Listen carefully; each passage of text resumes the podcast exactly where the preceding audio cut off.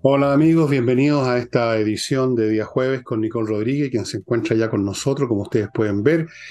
Eh, si en algún momento notan algo raro en, la, en este video es porque ya saben, ya, ya saben, a, estoy sometido a los caprichos de mi computador y de todas esas cosas.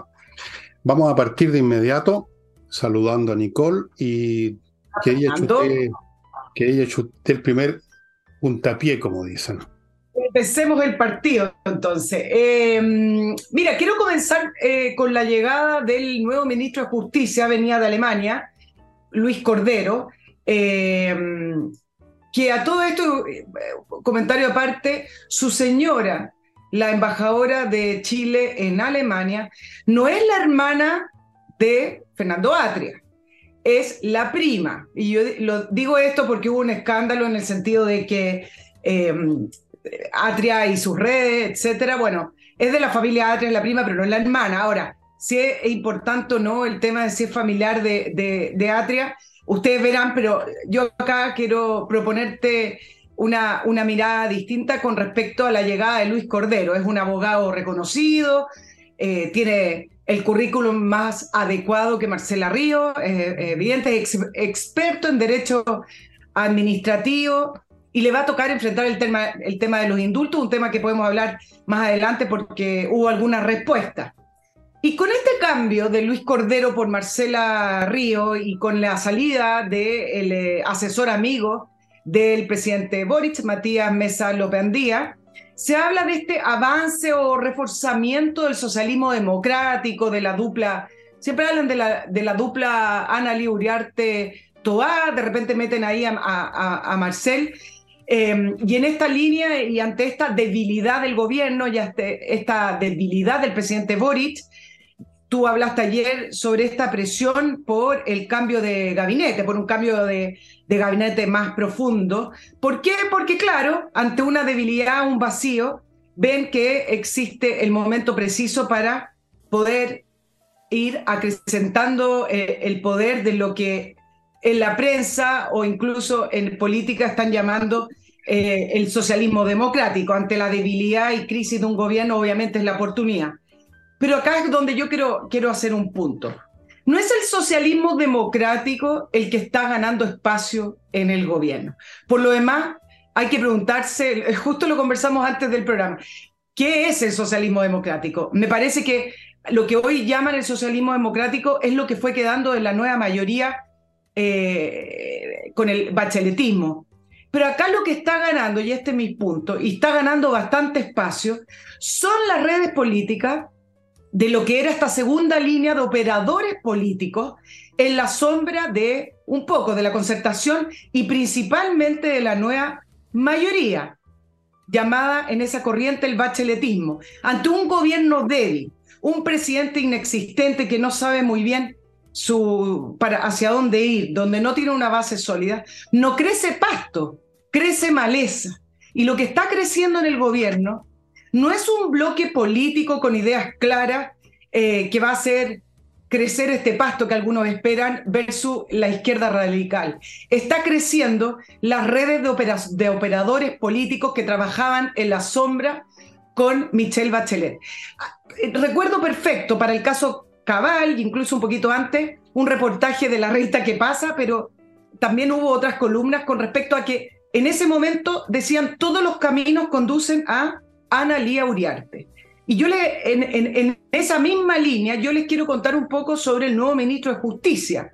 Él fue coordinador de la reforma institucional ambiental, cuya jefa fue Ana Lía Uriarte. ¿Se acuerdan cuando en algunos programas atrás le comenté que el, gobierno, si quiere ayudar a la economía, tiene que reformar la institucionalidad ambiental. Yo dije, ¿quién fue la jefa de la institucionalidad ambiental de Bachelet entre el 2007 y 2010? Ana Uriarte. Bueno, él fue el coordinador de esa reforma, Luis Cordero. Luis Cordero fue abogado de TOA por la causa en Contraloría por su gestión en la Municipalidad de Santiago, en el juicio de cuentas. ¿Por qué? Porque Luis Cordero trabajaba en, el bufé de abogados que defendió a Toa. Su señora, como les dije al principio, embajadora en Alemania, fue socia de Ana Lía Uriarte en la empresa que le hizo facturas a Cabal. Por lo tanto, cuando uno empieza a ver a todos estos personajes que integran, eh, están integrando de, a poco y van ganando espacio en el gobierno, claro, tienen mucho mejor currículum, si se puede hablar de currículum con respecto a lo mejor a estudios universitarios, posgrado, experiencia, tienen mejor currículum que a que son eh, unos jóvenes con ideas eh, eh, con ideas más extremas y que tienen muy poco currículum, algunos ni siquiera tienen currículum, ok, pero acá no está ganando un bloque que podríamos constituirlo como un sector político con ideas claras. Están ganando estos asesores y estos operadores políticos que trabajaban en la sombra de los gobiernos de la concertación y principalmente que son aliados del bacheletín. Eso de la sombra suena, suena como una película de horror.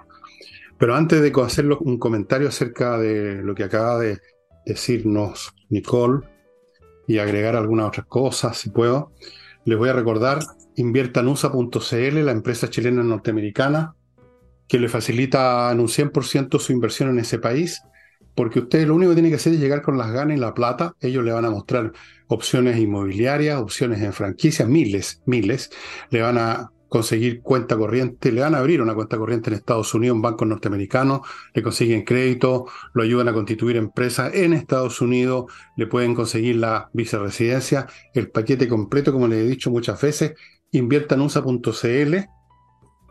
Continúo con KM Millas, también.cl, el lugar donde ustedes pueden vender sus millas acumuladas por vuelos. Salud. No, deja mirar, destapar una botella. Eh, por sus vuelos que ustedes no van a ocupar ahora, entonces vayan a KM Milla antes que las haga desaparecer la empresa, la empresa aérea, porque eso es lo que hacen, y cámbielas por buen dinero. Créanme que es buen dinero. Sigo con K, KMERP, un software financiero para toda clase de empresas, que desde luego primero sirve para saber si está ganando plata o no. Primera cosa que hay que saber en un negocio, cuánto le deben los clientes, factura, facturación electrónica, revisar estado financiero, el paquete completo de lo que necesita usted hacer para mantener su empresa funcionando. KM, ERP, entre al sitio y vea todo lo que pueden hacer por usted. Y termino este bloque con compreoro.com, el sitio donde usted hace exactamente eso, compra oro o plata o las dos cosas en su forma física. Metal precioso, lingotes, monedas de oro, lingotes de oro, lingotes de plata, certificados por la Universidad Católica de que tienen una pureza del 99,99%. Eso significa que es prácticamente metal puro y como es un objeto físico, usted lo tiene en sus manos, lo lleva donde quiere, lo vende, lo guarda. Es una, un resguardo financiero finalmente. Compreoro.com. Bueno, primero lo del socialismo democrático, por lo menos, por supuesto, como conversamos al principio antes de empezar el programa, es una frase nomás. Es un nombre, es como decir Fernando Villegas. Dice algo de mi persona, cuánto peso, cuánto miedo, cuánto he leído no he leído. No, es un nombre nomás. Socialismo democrático es un nombre, una denominación. No hay socialismo ni hay democracia en el verdadero socialismo. El socialismo no tiene nada que ver con el socialismo democrático.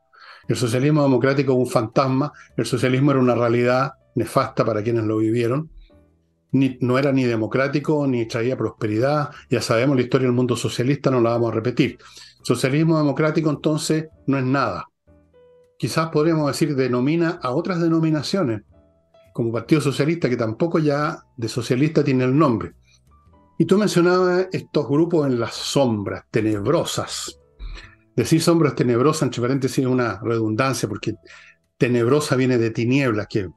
Bien, es la política que tenemos hoy día. Es una política de bandos, de mafias, de redes, básicamente de grupos que buscan el poder, pero no saben qué harían con el poder desde el punto de vista nacional porque no tienen agenda, porque el socialismo se cayó, porque lo que sí funciona no necesita estar en una agenda, está funcionando y es el modelo neoliberal. Entonces, el poder finalmente se convierte no en un medio para construir una nueva sociedad, el socialismo, después el comunismo, después no sé qué cosa, se convierte en un fin en sí mismo. El fin en sí mismo es darle poder a los que buscan el poder y los beneficios que trae el poder. Se convierte la política en una cuestión de, grupos peleando por tener poder, o sea, acceso al privilegio. Y eso es todo, es una política bastarda, es una política sin ideas, sin ideales, sin nada, sin agenda. Es una política, la lucha por el poder desnuda. Eso es lo que tenemos ahora. Lo único que uno puede esperar como ciudadano es que el grupo ganador sea un poco menos idiota, un poco más competente que el perdedor. Ahora, cualquier grupo que gane al actual es desde luego más competente porque más incompetente nadie puede ser. ¿Estarás de acuerdo con eso, Nicole? Claro, el, problema es que pareciera que tenemos que, elegir entre revolución e incompetencia y... Eh, ¿Cómo lo ves? Y, no, no sé si nada. Yo creo que ellos vienen con un estilo de... a ver, voy a partir de, desde el principio para, para ser más honesta en lo que quiero decir. Una de, de, las razones en la caída de la concertación y la llegada de la nueva mayoría, hay desgaste político, etcétera, fue cómo se lo fue comiendo la corrupción que fue adquiriendo desde los 90. Y, de eso no se habla mucho porque a este país no le gusta mucho esa palabra y, a todos le ponemos una, un concepto legalista, entonces como que, ah, ok, ahí sí. Pero resulta que con la nueva mayoría, que al final no tenía nada que ver con la concertación, sino que tenía que ver la popularidad de Bachelet atrayendo a su grupo, se volvió a instalar esos mecanismos y esa manera de actuar y de, y de ser un grupo de, no sé si amigos, pero de correligionarios que se entienden y que trabajan para ellos prácticamente. Bueno, tenemos que elegir entre ese sistema que se está imponiendo o la, la izquierda radical incompetente eh, que, que, entró al, gobierno. Pareciera ser, cuando uno lee la prensa, y yo leo bastante, que cuando hablan del avance del socialismo democrático, ah, está ganando, está ganando, está ganando toda contra la ministra de la Mujer, contra la ministra Orellana, porque finalmente el candidato fue eh, Valencia, que la ministra Orellana no lo quería, pareciera ser que hay unas ganas inmensas que ese gallito que la prensa lo, titula, y no solamente la prensa, los mismos políticos hablan así, como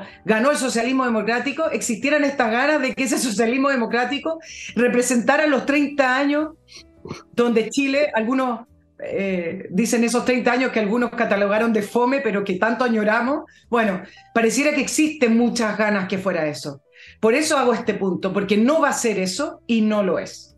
No, claro que no, pues no se puede, la historia no se repite así tan mecánicamente. Lo que incorporó la nueva mayoría al gobierno Bachelet fue una, un deterioro de lo que venía de antes, porque empezaron a meterle algunos elementos propios de la ideología socialista. Empezó a resurgir el tema de los impuestos, empezaron a crearse ministerios de un montón de tonterías y empezó la cosa a descomponerse. Y con este grupo que hay ahora peor. Eh, por lo tanto, voy a hacer una pequeña rectificación a lo que dije. Estos grupos, por supuesto, prioritariamente luchan por el poder, por los beneficios personales y grupales que obtienen. Se quieren, para decirlo en simple, pero es verdad, se quieren forrar los bolsillos. Eso es. Primero que nada, no lo van a reconocer jamás, incluso puede ser, pueden ser inconscientes de su propia codicia, pero hay un tema personal de arreglarse los bigotes para siempre jamás y el país, bueno, si te he visto no me acuerdo, como las películas mexicanas. Pero además de eso, evidentemente como tienen que legitimarse de algún modo ante sus electorados de izquierda, tienen que meter algunos elementos y ahí es donde la terminan por cagar.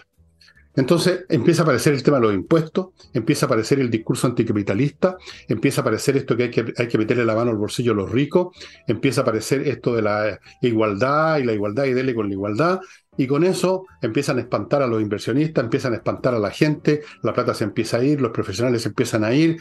Y vivimos lo que estamos viendo, que sin necesidad que el gobierno haya expropiado a nadie, no han asaltado a ningún empresario, pero con esos puros anuncios, con esas puras, esas puras posturas, por Dios que han hecho daño. Entonces sí, hay este elemento adicional, que algunos de estos grupos son más tóxicos que otros. Fuera de forrarse los bolsillos, de llegar al poder y sentirse importante y que los saluden los carabineros le echan la moneda, además algunos son más dañinos que otros porque insertan más elementos obsoletos, anacrónicos del socialismo. Eso es lo que diferencia a la nueva mayoría de la, de la, ¿cómo se llama esta coalición que está en el gobierno? Eh, Chile Dignidad, Pura Dignidad, ¿cómo se llama la hueá esta? Dignidad.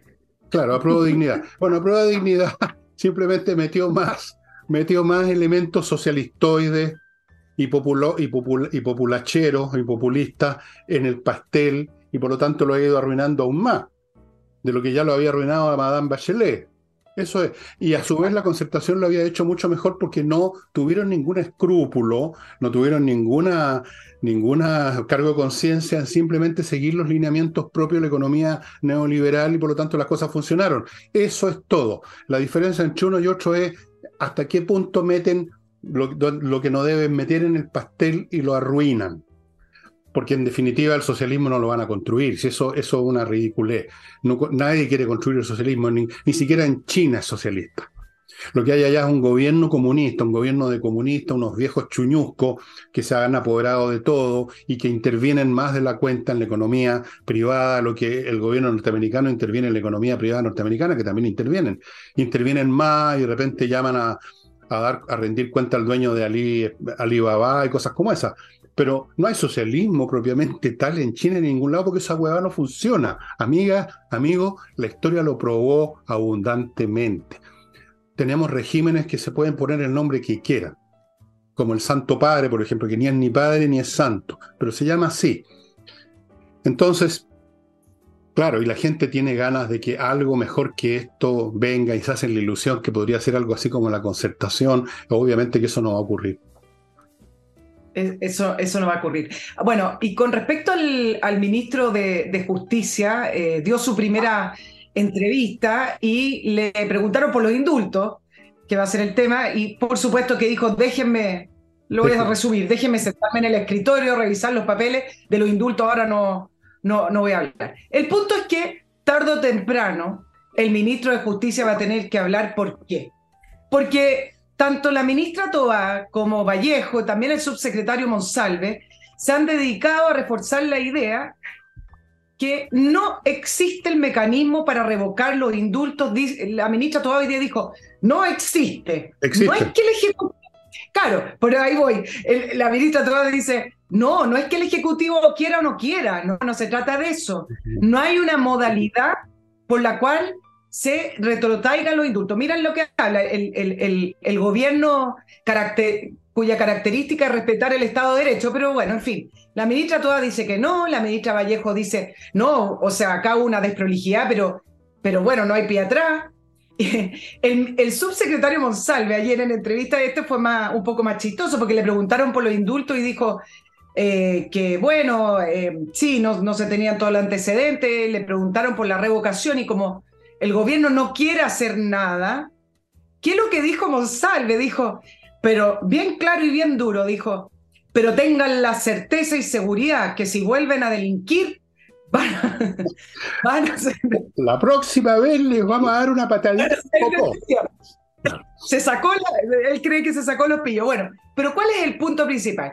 El ministro que fue tan bien recibido va a tener que hacerse cargo de algo, porque desde ayer que eh, abogado constitucionalista, experto en, eh, experto en eh, administración, el ex ministro Isidro Solís, que tú comentaste las palabras de él, y el ex ministro Campo, el mismo ministro de Michelle Bachelet que no quiso firmar el indulto a Mateluna, han dado entrevistas para decir que sí, que sí existe la fórmula para poder invalidar o revocar los indultos. Y paralelamente está funcionando la investigación de Contraloría y el Parlamento abrió una comisión investigadora para ver las desprolijidades de, del proceso. ¿Qué dijo hoy la vocera de la Corte Suprema?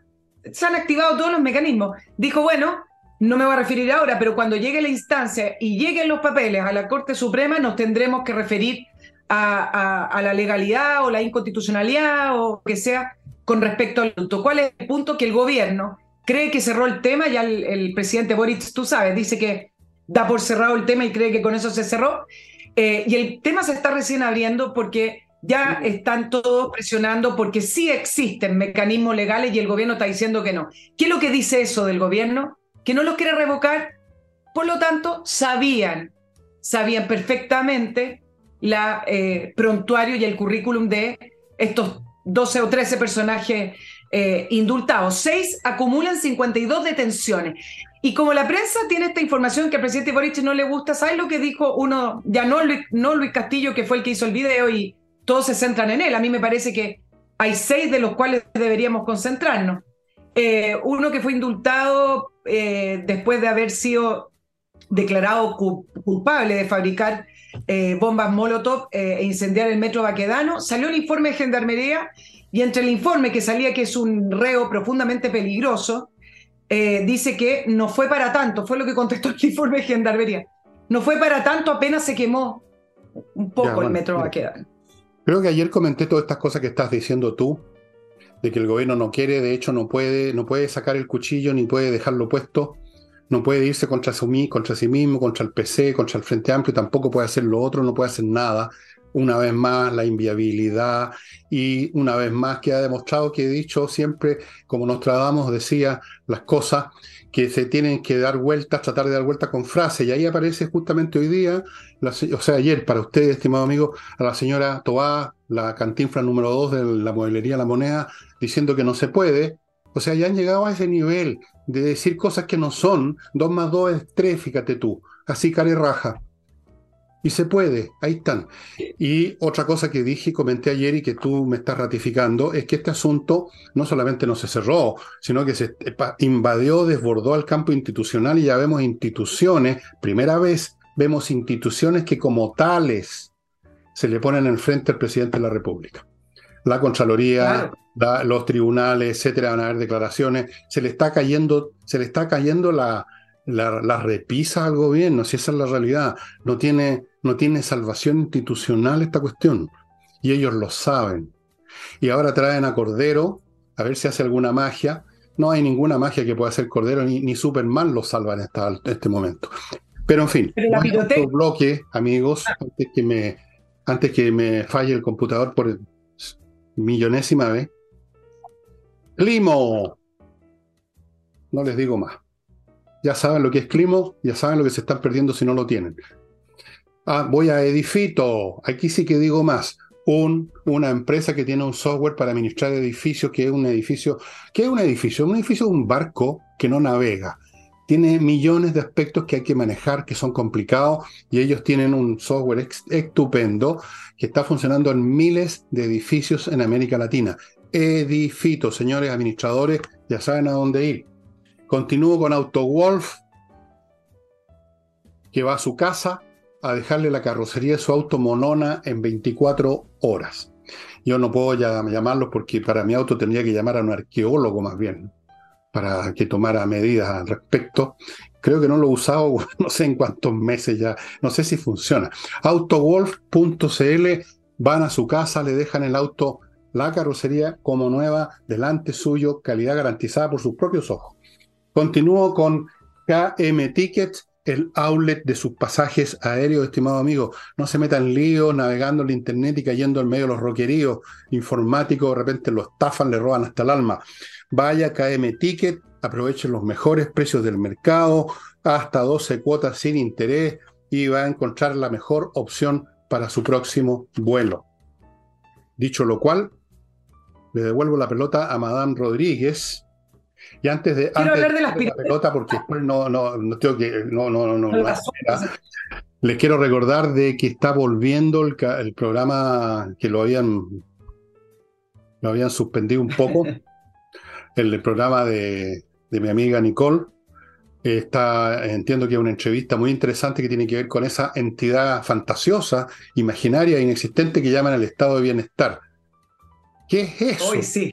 Bueno, este señor con el cual habla Nicole, Gómez. para aclarar lo que hay de contenido, más bien dicho, de falta de contenido en esa expresión que suena tan bien, ¿ah? Es como que como, como, es como ese mundo que le ofrecían a Pinocho, ¿te acuerdas? El cuento Pinocho, ese mundo maravilloso con juguete, era una especie de juegos Diana eterno y era en realidad una mentira. Bien, eso. Y ahora sí vuelva Nicole. El, tema del estado de bienestar que ya, ya, lo puedo, ya lo pude subir a mi canal tiene que ver porque el gobierno eh, está volviendo a retomar ese concepto. Entonces, todo esto de los impuestos, todo esto, se basa en que quieren dejar el gobierno como legado un estado de bienestar. Entonces, como suena tan bien, era muy importante ir descifrando qué es lo que significa. Y ya conocemos el, bienestar ya con Chile, con, con ellos. Tenemos un bienestar a todo cachete. Sí. Fantástico. Todo, nadie va a trabajar, pagaremos altos impuestos y todo muy bien. Bueno, y a propósito de pirotecnia, tú hablabas de, para terminar el tema de los indultos, mirando hoy día, mm, ¿qué va a hacer el gobierno y todo? Porque dudo que el presidente de acá a pocos días o pida perdón o se arrepienta o revoque esos indultos. Me parece que la línea de la acción del gobierno va a hacer que el nuevo ministro vaya despidiendo más funcionarios en el Ministerio de Justicia. ¿Y eso por qué? Porque los indultos llevan cinco firmas, cinco moscas, salió hoy día en un reportaje. Oye, yo cada vez que leo estas cosas uno dice, por Dios que trabaja gente en nuestro Estado. Resulta que para los indultos que llevan cinco moscas, existe un jefe de la División Judicial del Ministerio de Justicia, un jefe del Departamento de Reinserción Social de, Adultos, encargada de la unidad de Fiscalía. Hay un profesional de la sección indultos del Ministerio de Justicia. Bueno, todo eso le pusieron la mosca, pero con alguna advertencia. Bueno, el tema que quiero plantear es que me parece que va a ganar tiempo el gobierno con la llegada del nuevo ministro, sacando más funcionarios que a nadie le importan mucho, porque no son políticos de primera línea, y así eh, va a seguir alargando el tiempo para ver si esto cae solo haciendo pirotecnia. Y en la línea de la pirotecnia... No lo va a lograr. No lo va a lograr. No. No lo va a lograr. Porque fue eh, es muy pesado el tema, es muy grueso el tema para, para que lo logre con pirotecnia, ¿no? No, y además que la oposición lo va a usar y tiene derecho a usarlo y tiene que usarlo. Es una de las pocas cosas que le sirve para generar esta articulación que en este momento no existe, para generar una dirección. Un movimiento, y la oposición es un movimiento, debiera hacerlo, tiene que tener un lugar a donde ir. Eso significa una meta, un objetivo, por pequeño que sea. Y en este caso se presta el tema del indulto y, con buenas razones, porque además ahí está todo con, sintetizado, concentrado, condensado, todo lo que este gobierno es. Claro, y tú sabes dónde creo que hoy se equivocó la. Eh, voy, a, voy a cambiar un poquito de tema. Se equivocó la, la centro derecha, porque hoy finalmente terminó por ratificarse la reforma que aprueba el nuevo proceso constitucional. Eh, proceso Habemos eh, comenzará el, el 7 de junio, son cinco meses, y la elección de los constituyente de los 50 va a ser el 7 de mayo. Que toda la polémica en la derecha, me voy a concentrar principalmente en la derecha, tiene que ver con, con disputa entre ellos, de, tratar de traidores, por ejemplo, desde el Partido Republicano a la gente de Renovación Nacional, a la gente de, de, la UDI, em, la misma palabra que usaron con, con Chalpet por el tema de la acusación para poder inhabilitar a Carol Cariola como presidenta de la Comisión de Constitución. Pero el punto es que me parece que toda esa disputa de traidores, de nosotros, eh, ustedes se vendieron con la izquierda, etcétera, desvía la atención y le viene como anillo al dedo al gobierno en el, uno, yo creo que uno de los peores momentos comparado con el 4 de septiembre, quizá, pero este está a la altura o peor, uno de los peores momentos del gobierno. Entonces, ya hay un proceso, hicieron una campaña una campaña electoral diciendo que iban por una nueva y buena constitución, se sumaron a eso.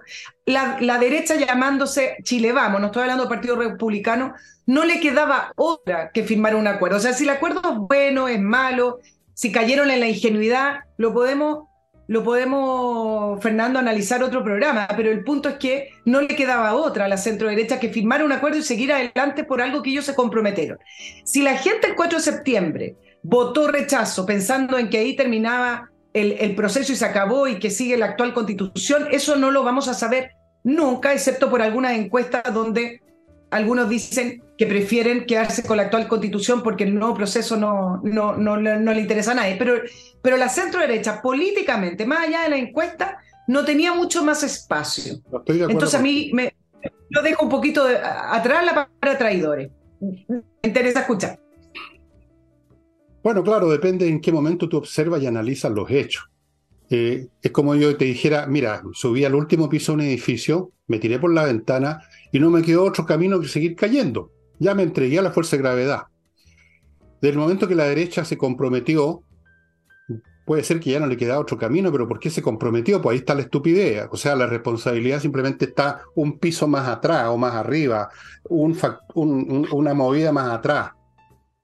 La derecha ha sido uno de los factores de salvación o que le ha dado oxígeno, por lo menos ha mantenido el, agónico, digamos, todavía respirando, ha sido la derecha. Por supuesto, no saca nada a los republicanos con tratarlos de traidor y todas esas cosas, pero ¿qué pasa? Que en general no hay en, la oposición nadie, nadie, nadie con la estatura intelectual y moral y la prestancia como para superar esas cosas y formar una, una cosa coherente y eso le ha permitido a la izquierda que es una, una entidad casi indescifrable, le ha permitido sobrevivir a pesar de sus propios errores, etc.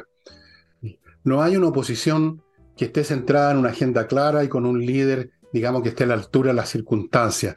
Cuando uno piensa en los personajes de Chile Vamos, eh, francamente, pero con todo, con todo respeto, ¿ah? pero son personajes menores.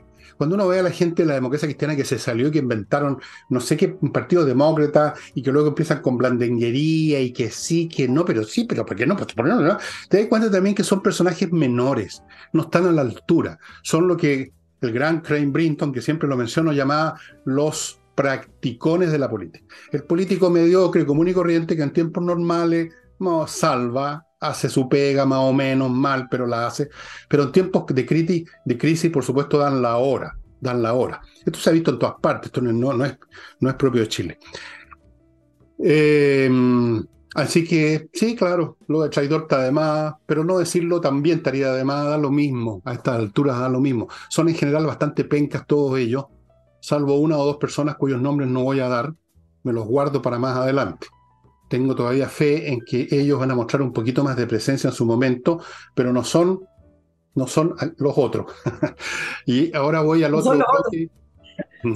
El otro bloque, este mi amigo es Salinas y Ojeda, este grupo de profesionales de las leyes, un grupo de abogados de verdad, que tienen un buffet muy exitoso en materias civiles. Si usted tiene un problema civil, va a ir a una corte por un tema civil, no ha matado a nadie, etcétera.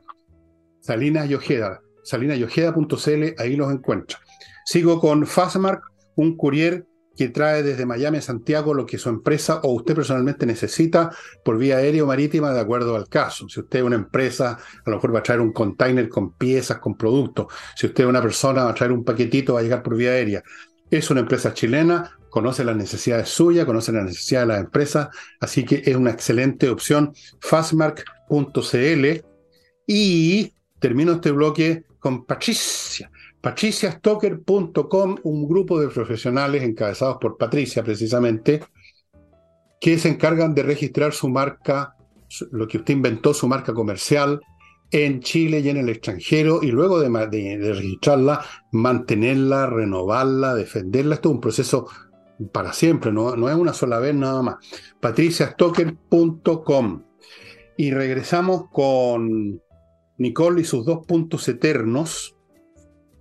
No, no eternos, nos vamos a ir con otra pirotecnia. ¿Te acuerdas que eh, comentamos en el programa del día martes que el gobierno intentó cambiar la agenda con esta ayuda o este anuncio del eh, paquete de ayuda por dos mil millones de, dólares, creo que era incluso. El punto era el siguiente. No le resultó, ¿no es cierto? No pudo cambiar la agenda, no pudo tomar el, el mango del sartén Así que ahora nos vamos con el tren a Valparaíso a ver si alguien se olvida de los indultos y de las desprolijidades. ¿Qué anunció el gobierno? El ministro Juan Carlos García de Obras Públicas, ¿qué anunció?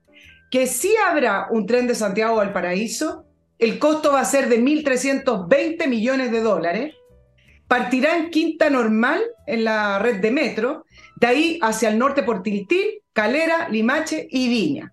Pasaje, un valor promedio de 6 mil pesos, irá a alrededor de 140, 160 kilómetros por hora, demorará 90 minutos.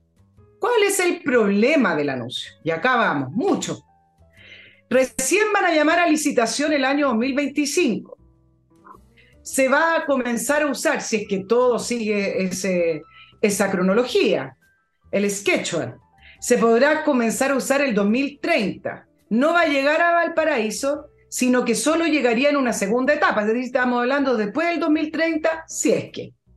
Usarán un tramo que ya está, es decir, van a reacondicionar un tramo que ya estaba fijado por eh, los ferrocarriles del Estado. Entonces, ¿cuál fue el estudio? Que, lo muestran, no lo mostraron. Eh, entonces, al final, la velocidad va a ser la misma que la carretera que usted usa hoy para llegar a Viña o Valparaíso, la ruta 68. Se va a demorar lo mismo, 90 minutos, más o menos. Desecharon dos proyectos privados en estudios que no necesitaban subvención. ¿Con esto qué quiero decir? No que esos estudios eran los que tenían que ser, o sea, esos proyectos, eh, vamos con el privado, sino que simplemente le cerraron la puerta a los privados, porque eso tendría que haber entrado por licitación. Se dice se dice que va a necesitar una subvención de 250 millones de dólares en subsidios anuales, lo dijo el expresidente de EFE, Pedro Pablo Rasuri, y el ministro Juan Carlos García le preguntaron, dijo, bueno, hoy no voy a darle esa cifra, pero yo no sé de dónde sacó esa cifra el, eh, el expresidente de EFE. Y yo les digo por qué la sacó, porque por eso en el año 2019 llamaron a los privados a presentar proyectos porque ya habían visto el tema de que el Estado se hiciera cargo de esta ruta. Y el problema además que me parece que es uno de los más importantes, que este proyecto se va a hacer cargo el MOB, lo va a construir o reacondicionar el MOB y lo va a administrar EFE, la misma empresa estatal que en la época de Ricardo Lago hizo desaparecer 1.140 millones de dólares en este plan trienal 2003-2005 del presidente Lago con comisión investigadora en el Congreso, con la Contraloría detectando fraude y eh, determinando que hubo fraude. Entonces, ¿saben lo que creo? Que creo que este proyecto, primero, son voladores de luces, y segundo, que si efectivamente lo hacen, nos va a terminar costando no lo que dicen, sino que multiplicado por, no por el doble. no te preocupes, no te preocupes, Nicole. Esto no se va a hacer nunca un volador de luces. Es un volador. A propósito de cosas curiosas, no sé si esto irá a ser, va a ocurrir o no, y no sé si va a generar una otra nueva perturbación o no, pero me llegó el rumor de que se está pensando en poner en el Ministerio de Salud el cuerpo político, el cadáver político de Janet Vega, una de las primeras ministras que salió. Están exhumando el cuerpo y están pasando el primero para llevarlo supuestamente al Ministerio de Salud. Entonces, el gobierno, además de inventar ferrocarriles que nunca van a, moverse, porque va a haber otro gobierno en unos pocos años más, y, eso, ese proyecto, si es que se hace otro tren, va a ser para los lo van a hacer los privados, que es lo lógico. Allá ellos, si les va bien o les va mal, el Estado se lava las manos, como debe ser en estos casos. Eh, vamos a ver una nueva política, la política, la política de la exhumación de restos. Entonces, se exhuma a Janet Vega, el día de mañana van a llamar al Ministerio del Interior a Salvador Allende, como ya lo han sacado varias veces de su. para distintas cosas, lo han paseado. Yo me acuerdo haber visto pasar una urna por unas calles de Santiago con su cuerpo. Eh, puede ser que lo usen. Eh, no sé si van a recurrir a, la, a, una, no sé, por un astrólogo o algo así. Emilio Recabarren, creo que también están los planes de, del Partido Comunista para ponerlo en algún ministerio. Entonces, cualquier cosa, un tren fantasma, ministros que fueron deschavetados no hace más de un mes o dos, cualquier cosa uno puede esperar de este gobierno. Y yo, yo no me preocupo de ese proyecto del tren porque te digo, eso nunca va a ocurrir porque este gobierno no lo va a empezar ni siquiera, o sea, no va a seguir este régimen funcionando. No va a haber una continuación del señor eh, Boric, no va a haber una continuación de estos planes. Así que no va a haber un MOP y un, F, digamos, defraudando a los chilenos en miles y miles de millones de dólares. No se preocupen, estimados amigos, eso no va a suceder. tranquilos. Tranquilo. Pero tú sabes lo que además refleja este, este anuncio a mí. Eh, lo, que me, lo que me hace eh, hablar de esto es que me parece que en el gobierno hay una, una mirada de la sociedad chilena muy infantil. Hay un infantilismo en esto. Cuando anuncian, que, que además anuncian el tren Santiago-Valparaíso y no va a llegar a Valparaíso, cosa que hizo reaccionar a Char, que es hoy el enemigo número uno dentro de la, de la izquierda del gobierno de Boric hizo reaccionar a Chapo inmediatamente porque no va a llegar a Valparaíso. Pero aparte de, hacer un anuncio absurdo, tren Santiago del Paraíso, me parece que hay una mirada infantil de la ciudadanía, es decir, ya, ¿qué hacemos? ¿Qué hacemos para, para hacer un cambio en la agenda? Tírate un tren, que el tren a la gente le gusta, le gusta, esa es una cosa romántica, bonita. ¿Y el viaje a la luna? el viaje no, no tenemos nada. ¿Por qué no? Se puede iniciar un proyecto que lo haga el MOP. Y, y estas declaraciones te van a gustar. Y mira lo que dice Juan Carlos García, eh, después que explica que hay una licitación en el 2025, que dice, hicimos, esto es textual, hicimos viable un proyecto que hace poco se decía que no lo era. Yo no sé dónde está la viabilidad. Era necesario hacerlo realidad. Reflejo que no estamos detenidos como gobierno y estamos concretando los cambios. Entonces, cuando uno escucha eso, yo realmente creo que piensan que los ciudadanos chilenos, así como piensan que el 4 de septiembre, el 62% de los chilenos se equivocaron porque no entendieron lo que decía la constitución o no la leyeron, porque ellos son muy avanzados, acá en estas palabras también están tratando con un nivel de infantilismo a la ciudadanía, de tratar de convencerla de que el gobierno está haciendo cosas viables. Bueno, en eso no se equivocan tanto. ¿eh? El pueblo chileno precisamente están ellos ahí porque los engañan.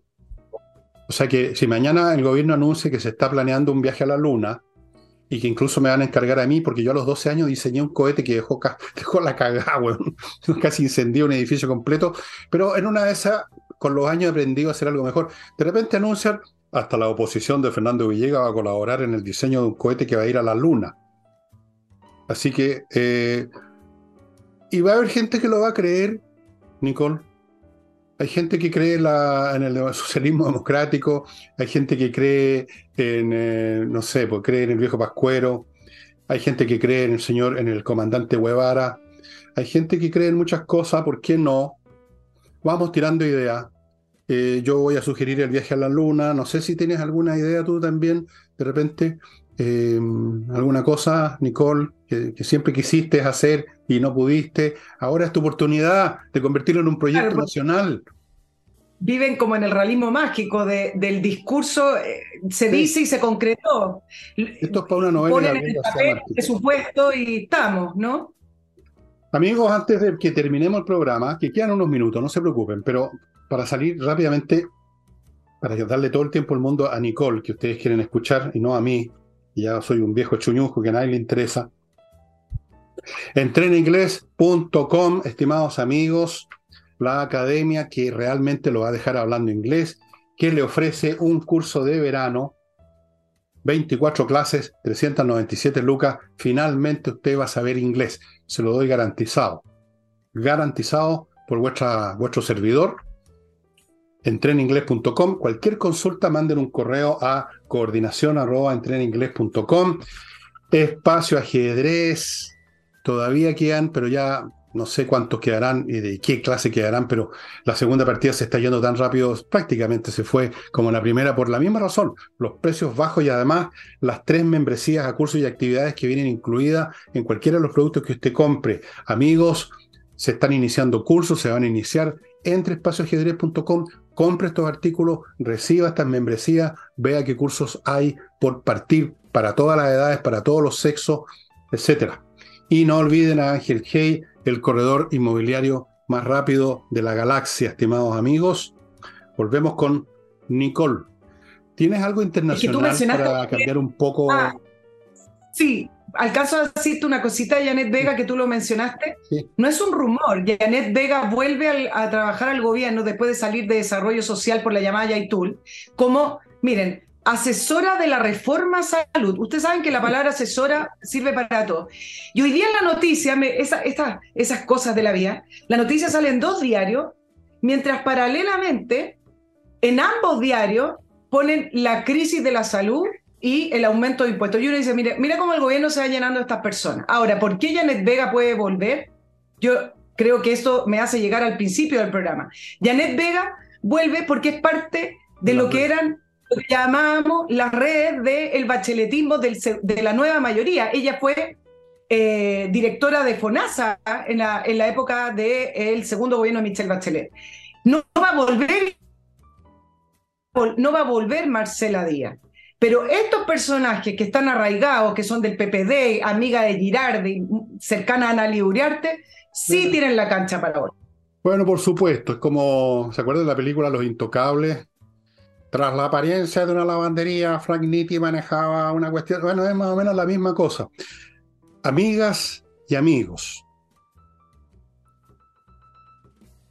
estamos, estamos viviendo una época de milagros, de maravillas, de cosas extraordinarias, de trenes a Valparaíso que no llegan a Valparaíso, de cadáveres políticos que resucitan. A propósito de trenes, a mí me interesa, me gusta mucho más el, tren que inventó mi amigo y poeta, el gran poeta Nicanor Parra, el tren instantáneo a Chillán. ¿Te acuerdas? Era un tren tan largo que, digamos, los carros llegaban hasta Chillán. De manera que cuando tú te subías al carro que estaba acá en la estación Alameda, de hecho ya estabas en Chillán, porque el tren encima ya ocupaba toda la línea hasta Chillán. Ese era el tren instantáneo. Este es un tren al revés. Es un tren que no está en ninguna parte. Esto es, un, un anti-antipoema, digamos, de, del señor eh, comandante Guevara. Y podemos esperar más cosas. Eh, Janet Vega es un ejemplo. Em, yo no sé, yo no sé qué más. Por lo menos nos divierten un rato. ¿ah? Lamentablemente, como decía una persona, sí son divertidos, pero lamentablemente arruinan al país mientras tanto. O sea, por Dios que sale cara al entrar al circo.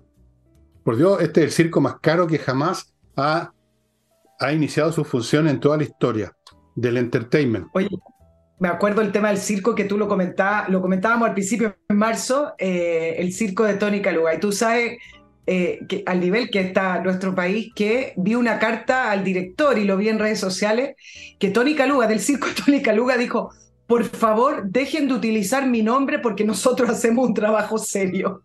Sí, por supuesto, nada más serio que el trabajo circense. Esto... Pero no, hay otra palabra, habrá que inventar alguna cosa. Estimados amigos, ha llegado la hora de decir adiós. voy a poner serio, voy a ponerme borichiano, voy a decir puras nulidades, pero cantinflera.